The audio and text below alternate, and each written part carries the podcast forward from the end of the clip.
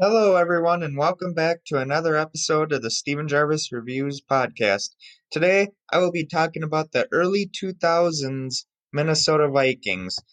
I will be stopping at 2010, and then I'll do another episode of 2010 to now. Um, so let's get into it. The 2000s. The Minnesota Vikings entered the decade by winning the divisional championship and an appearance in the NFC Championship game where they were defeated 41 to nothing by the New York Giants. The following season, they struggled by posting a 5 and 11 record in 2001. The team made the playoffs. I'll skip that one. In 2000, the Vikings went 11 and 5. The Vikings went 11 and 2 after 14 weeks but slumped briefly, losing their last three to the Rams, Packers, and Colts, while starting quarterback Daunte Culpepper was hampered by injury. Nonetheless, the Vikings made the playoffs for the fifth straight year. After easily beating the Saints in the divisional game 34 16, they traveled to New York City to face the Giants in the NFC Championship game. Though they were the road team, the Vikings were favored to win the game since most considered their 11 2 record with Culpepper more indicative than their 0 3 record when he was out. Instead, the Vikings were defeated 41 to nothing, their worst defeat in playoff history. Robert Smith, who ran for 1,521 yards that season, retired at the end of the year after only playing eight NFL seasons. In 2001, after a disappointing 5 11 season, the Vikings bought out the contract of Denny Green. Despite his successful coaching tenure with the team, Mike Tice coached the final game of 2001, losing to the Ravens 19 3. Tice was named the permanent coach after the season, but he could not lead the Vikings back to the playoffs until 2004. In 2002, as part of the league's realignment with the addition of the Houston Texans, the Vikings and their other traditional NFC rivals became part of the newly formed NFC North. During the 2003 season, the Vikings came close to getting into the playoffs. However, the Arizona Cardinals completed a game winning touchdown on 4th and 28 with zero seconds left knocking the Vikings out of the playoffs. The moment of Arizona's touchdown was actually the first moment the entire season in which the Vikings hadn't led their division. The Vikings became the second team in NFL history to miss the playoffs after going off getting off to a 6 0 start following the 1978 Washington Redskins. In 2004, Daunte Culpepper amassed MVP like statistics, throwing for 4,717 passing yards he led the NFL that year, 39 passing touchdowns, a Viking record, and 5,123 total yards, an NFL record. In the wild card game, the Vikings defeated the Green Bay Packers at Lambeau Field in their first ever playoff meeting 31 to 17. In doing so, the Vikings became the second team in NFL history to have a 500 record, 8 and 8 in the regular season, and win a playoff team playoff game. The St. Louis Rams did the same thing only a day earlier. In the divisional record divisional round, the Vikings were defeated by the eventual NFC champion Philadelphia Eagles. Philadelphia Eagles would later on to go on to lose the Super Bowl to the New England Patriots. Uh, on March 2nd, 2005, Vikings wide receiver Randy Moss was traded to the Oakland Raiders for linebacker Napoleon Harris and the Raiders' first round draft pick.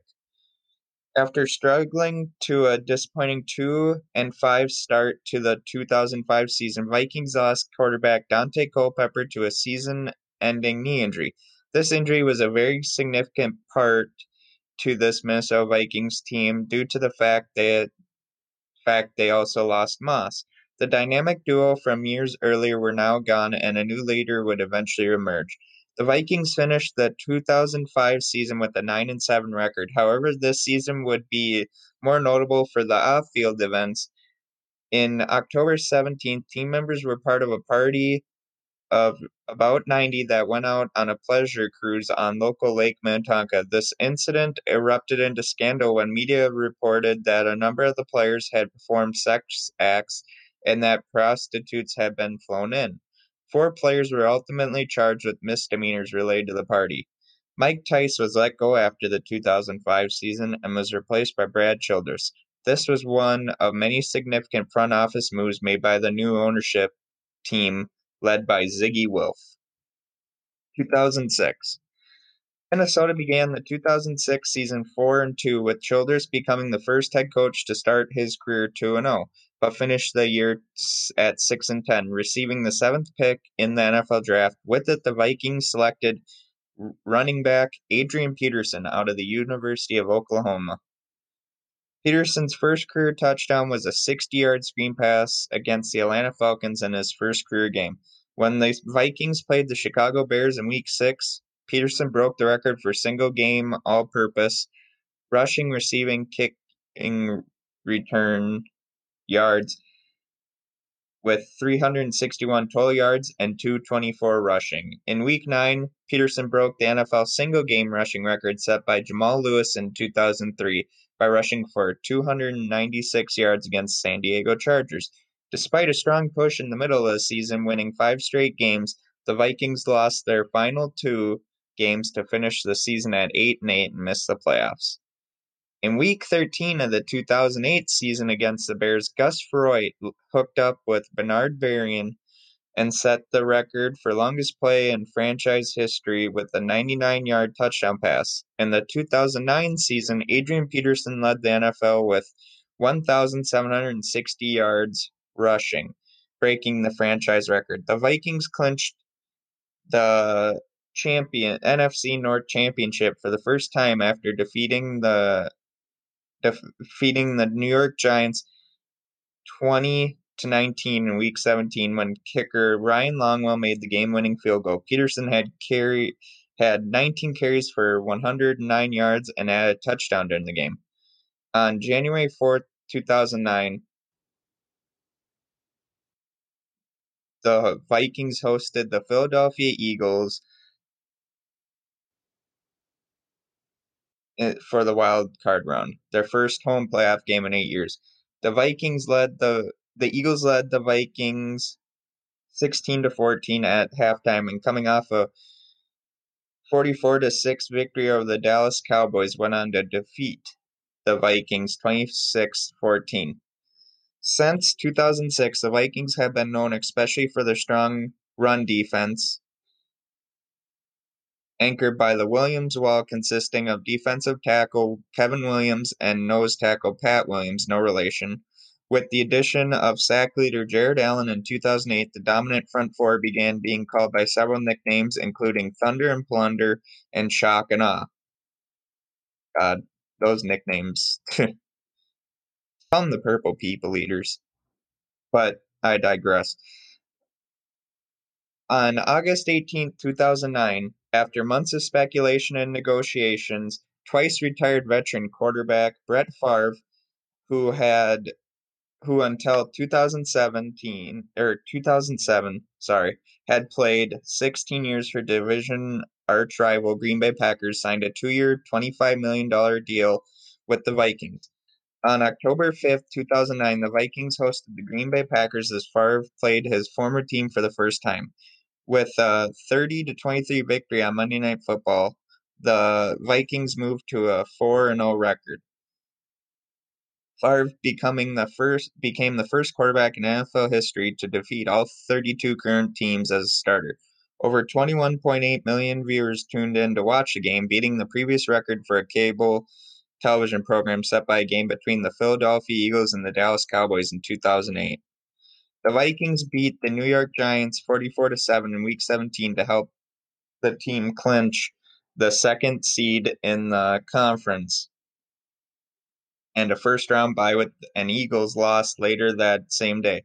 The Vikings ended the regular season with a 12 and 4 record, their best record since 2000 and the first 11 plus win season since their record setting 1998 campaign. The Vikings played the Dallas Cowboys in the divisional round on January 17, 2010 and won by the won the game by a score of 34 to three, advancing the Vikings to the NFC Championship game, the ninth in franchise history. This would also be the first NFC Championship game for the team since the 2000 season. Minnesota would travel to New Orleans the following week to face the top seeded Saints in the first conference championship game held at the Superdome. Despite outgaining the Saints on offense by nearly a two-fold margin, the Vikings were severely hindered by five turnovers, including a Favre interception in the final minute of the fourth quarter in Saints territory. They were out ousted in overtime 31-28 as the Saints won the coin toss and kicked a 40-yard field goal on the first possession of overtime. In the first week of the 2010 NFL regular season, the Minnesota Vikings played the defending Super Bowl champions, the New, New Orleans Saints. The Vikings lost 14 to 9. In week 2, the Vikings played the Miami Dolphins and lost 14 to 10. The Vikings defeated the Detroit Lions 24 to 10 in the in the third week of the season after a week 4 after a week 4 bye week. The Vikings received star wide receiver Randy Moss in a trade with the New England Patriots. Even with the addition of Moss, the Vikings lost to the New York Jets 29 to 20 in week 5. The Vikings won a crucial victory against another struggling team in the form of the Dallas Cowboys 24-21. But in week 7, the Vikings lost to the arch rival Green Bay Packers 28-24. In week 9, the Vikings played the Arizona Cardinals at home and won 27 to 24 in overtime, coming back from a 24-10 deficit in the final 4 minutes of regulation. Favre threw for a career high 446 passing yards. The Vikings then went to went on to face the Chicago Bears but were defeated. Then went on to be blown out 31 3 at home by the Packers the following game. Head coach Brad Childress was fired the following Monday, with Leslie Frazier filling in for the fired Childress. The Vikings won two games in a row one against the Washington Redskins on the road, and a blowout win over the Buffalo Bills at home. Ugh. After a winter storm dropped nearly 17 inches of snow in the St. Paul, Minneapolis St. Paul area the Saturday before the Vikings' December 12th home game versus the New York Giants. And 30 mile per hour gusts drove snow removers off the dome's roof overnight. Several panels were damaged as the weight of the snow caused the roof to collapse. After viewing the damage, Vikings management and the NFL decided to move the game to Monday and play it at Ford Field in Detroit, Michigan. Because of ongoing repairs to the roof of the Metrodome, the Vikings played their December 20th game versus the Chicago Bears at TCF Bank Stadium. Favre threw the final touchdown pass of his career to Percy Harvin in this game. The game was played 29 years to the day after the last outdoor game at Old Metropolitan Stadium in Bloomington, Minnesota. On December 26th, the NFL announced that the game versus the Philadelphia Eagles was postponed to Tuesday, December 28th, 2010 because of blizzard conditions. This marked the third consecutive venue or date change for a Vikings game and was the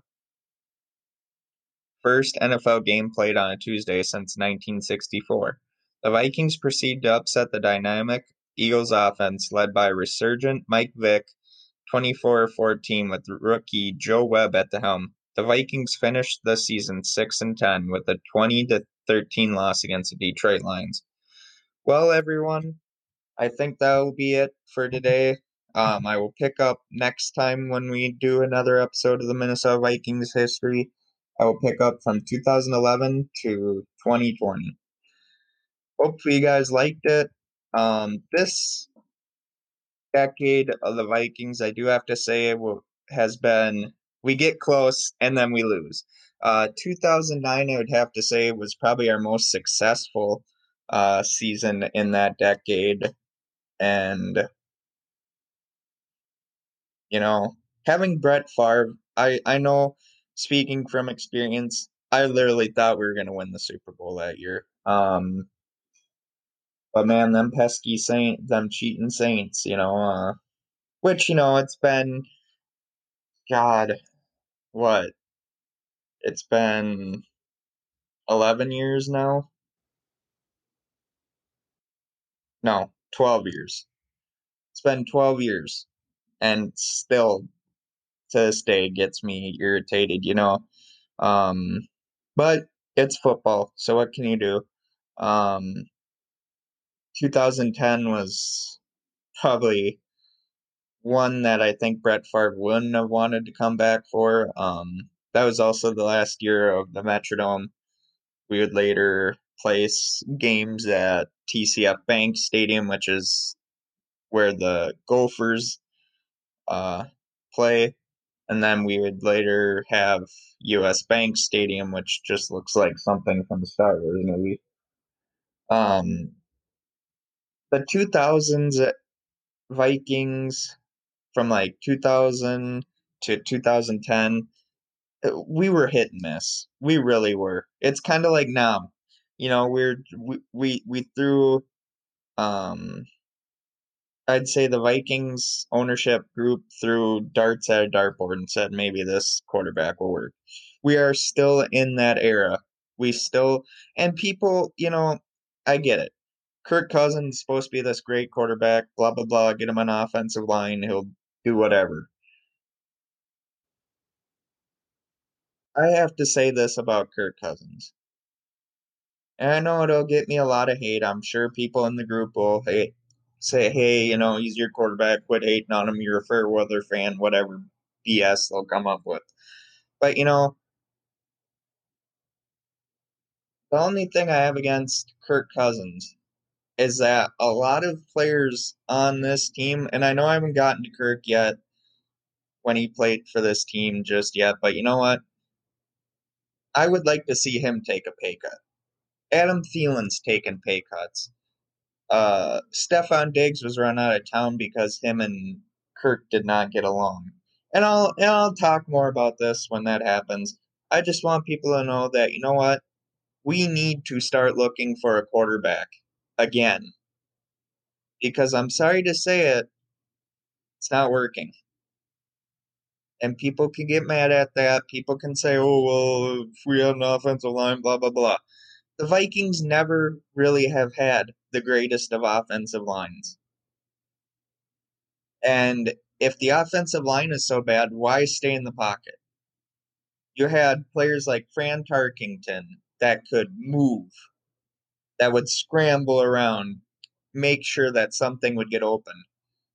But you know, I have to label the uh I have to label the early 2000s era as kind of a lost decade of Vikings football, kind of like the 90s and the 80s. You know, um we just we haven't had that consistency of getting to playoffs, winning playoff games, so on and so forth. So I think I'll rank these guys this decade of the Vikings whew, as maybe my fifth favorite Vikings. I know I did just start these rankings. I, I I think ultimately, and I wasn't a, I was around for the '90s, so I may label that as my second favorite. But from what I've read and watched about the '60s and '70s, those two decades right there are tied for first.